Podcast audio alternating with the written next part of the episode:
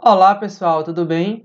Eu me chamo José Bruno da Silva Santos, eu sou aluno do sexto período do curso de Ciência da Computação da Universidade Federal de Alagoas, a UFAL, campus Arapiraca, e hoje eu vou trazer para vocês uma atividade da disciplina de computabilidade. Bom, é, nosso intuito nessa apresentação é mostrar né, um pouco sobre o livro do Advento do Algoritmo, livro esse que possui uma vasta concentração de matemáticos e pessoas que foram precursoras no, na computação, de uma forma em que a gente possa entender né, como foi o funcionamento para a gente chegar nessa questão que hoje a gente tem, né, que é o algoritmo tido em si. Qual foi o percurso que ele trilhou até que fosse estabelecido de uma forma bem concisa a, a denominação do nome algoritmo. Bom, o livro do Advento do Algoritmo, ele combina ciência, história e matemática para investigar a maneira integrante pela qual o algoritmo foi descoberto, abrindo caminho para a era digital em que a gente vive. Ele nos mostra todo o procedimento do cálculo e sua análise matemática como um algoritmo, que faz tornar possível né, o que a gente tem hoje no nosso mundo moderno. O nosso enfoque nessa apresentação vai ficar tido no capítulo 3, que é intitulado Bruno, o meticuloso. Mas bora lá. É, Bruno representou apenas um papel meramente retórico nesse capítulo, porque ele é apresentado como se Bruno fosse um ouvinte, uma pessoa que está ali para aprender. Por isso que ele é bastante citado durante o capítulo, mas ele é somente uma pessoa, é, um personagem retórico, né? Durante todo o capítulo, a gente vai falar um pouco, né, sobre, vai ter algumas citações do Bruno, mas o enfoque em si do capítulo vai estar sendo a um grande matemático e filósofo que é conhecido por Gottlob Frege, né? Gottlob Frege nasceu em 8 de novembro de 1848 em Wismar, norte da Alemanha. Na imagem, podemos ver Fred, que é um homem já de aparência mais velha, que possui barba, uma pessoa branca e que, né, foi um dos fundadores da lógica simbólica moderna, perspectivando a matemática como redutiva à lógica, né? Nisso, o logicismo, ele tem uma visão de que a matemática pode ser reduzida à lógica formal e pode ser dividida em duas partes, né? A primeira parte consiste na ideia de que todas as verdades matemáticas podem ser transformadas em verdades lógicas, e a segunda ideia consiste na tese de que toda prova matemática pode ser reformulada como uma prova lógica. Isto é, que os teoremas matemáticos constituem um subconjunto próprio a partir dessa lógica, né? E na contemporaneidade, Gottlob Frege revolucionou a lógica, né? Ao misturar esses elementos matemáticos e linguísticos para o entendimento de enunciados e ao distinguir as noções de sentido e referente. Isto possibilitou né, o aprofundamento na programação, o que, por sua vez, forneceu bases para a criação da informática e dos computadores. O principal objetivo né, de Fred era fundamentar a aritmética elementar na lógica, como uma forma de mostrar cada expressão aritmética ela significava né, o mesmo que uma expressão lógica, e que esta última poderia ser reduzida às leis lógicas evidentes. Né? Só que a preocupação básica de Fred era que a sistematização do raciocínio matemático, ou dito de outra maneira, era encontrar uma caracterização precisa de que uma demonstração matemática mais concisa, né? Como a gente pode é, observar. Fred sempre foi descrito por seus alunos como uma pessoa extremamente introvertida, raramente entrando no diálogo e, na maioria das partes de suas palestras, de frente para o quadro negro. Ser espirituoso e, às vezes, amargurosamente, além de ser sarcástico. Ele não gostava muito de judeus e também não gostava muito de católicos, pois era profundamente devoto à monarquia alemã. Na imagem, a gente pode ver, né, uma imagem de Gottlob Frege, uma, já um homem já adulto, utilizando barba, utilizando também seu bigode, uma barba grande e o bigode. E nessa retratação, como mostrado na imagem. Ao contrário de Aristóteles e ao mesmo de George Boyle, né, que procuravam identificar as formas válidas de argumento e assim chamá-la de leis do pensamento, a preocupação básica de Fred era a sistematização do raciocínio matemático, né?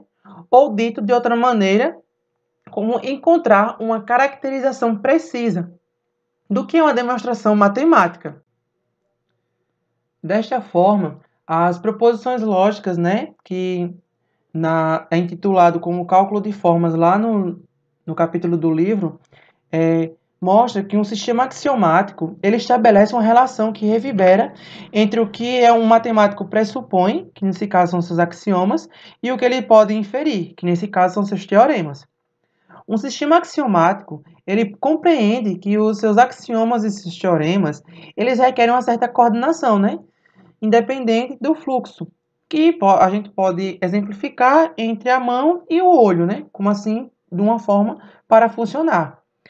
Nesse caso, né, o nosso cálculo setencial é um sistema formal mais simples, que pode-se imaginar que, como o nome sugere, é um sistema no qual ele proposições, ele possui né, proposições inteiras, que nesse caso a gente também pode chamar de sentenças, que têm as relações umas com as outras, como a gente pode ver aqui na, na nossa apresentação.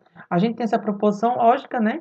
P ou Q, né? A gente tem o P, que é uma proposição, a gente tem o conectivo aí, que é o ou, e a gente tem o que, né? Que é outra preposição.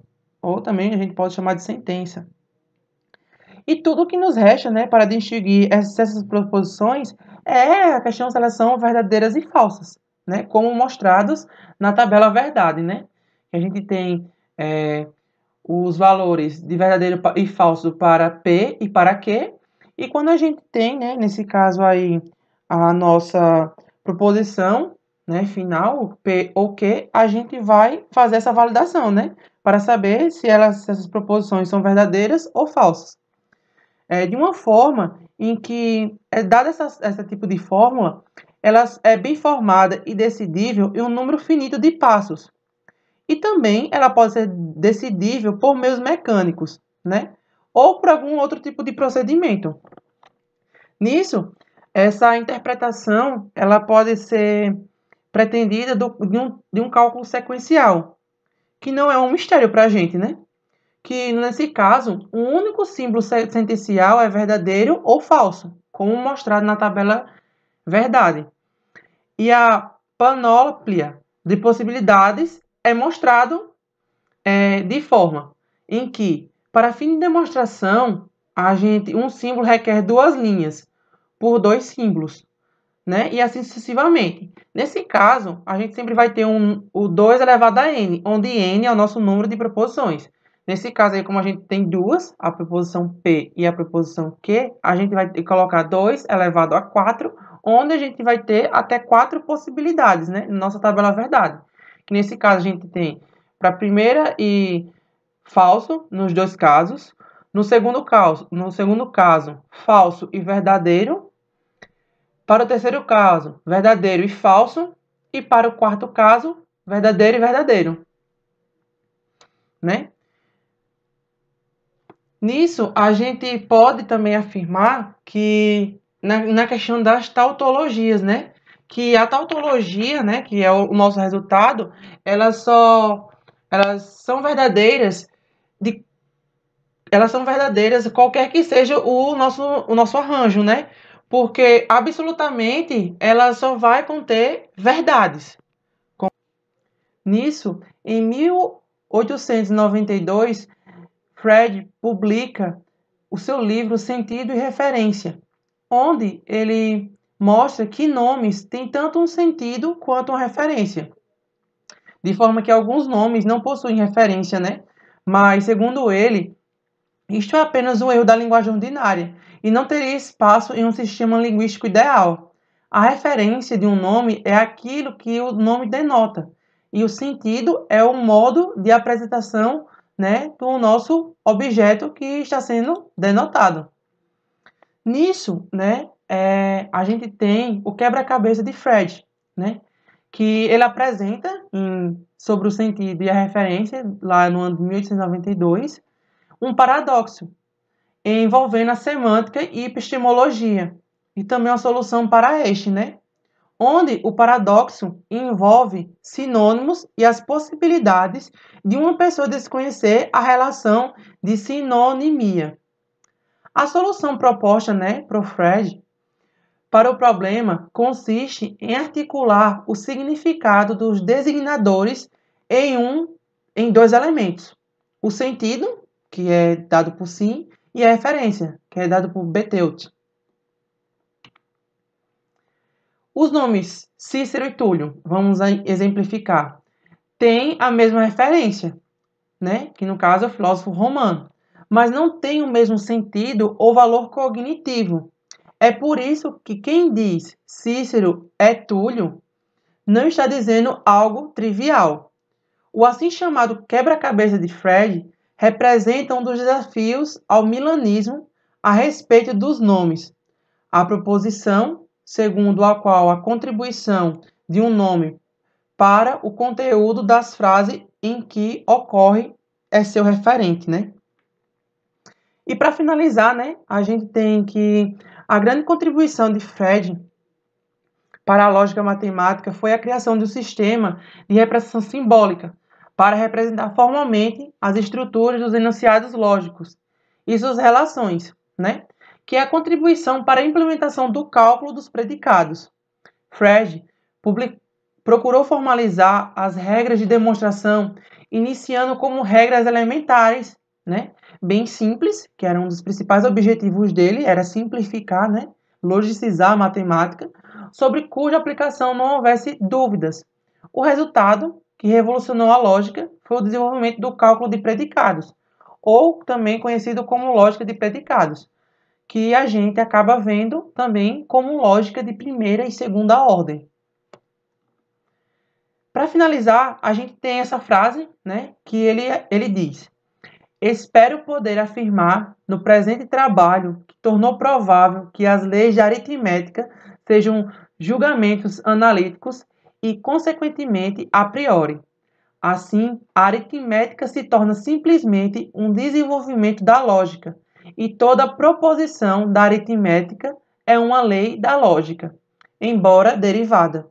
Aplicar a aritmética nas ciências físicas é trazer lógica para os fatos observados, o cálculo se torna dedução. Obrigado, pessoal, pela atenção de todos